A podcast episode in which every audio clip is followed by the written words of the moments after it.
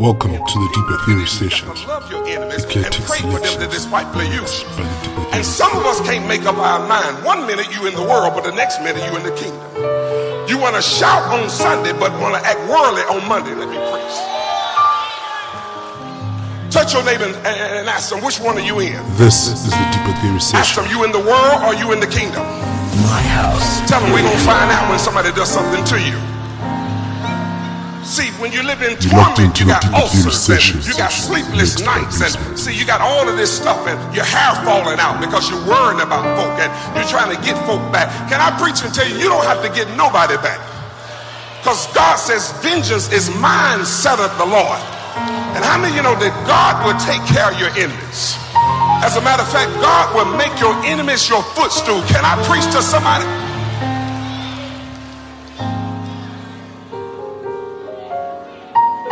Not know that when you hold bitterness in your heart, it blocks your blessing? Put James 2 and 13 up. And I'm getting ready to close.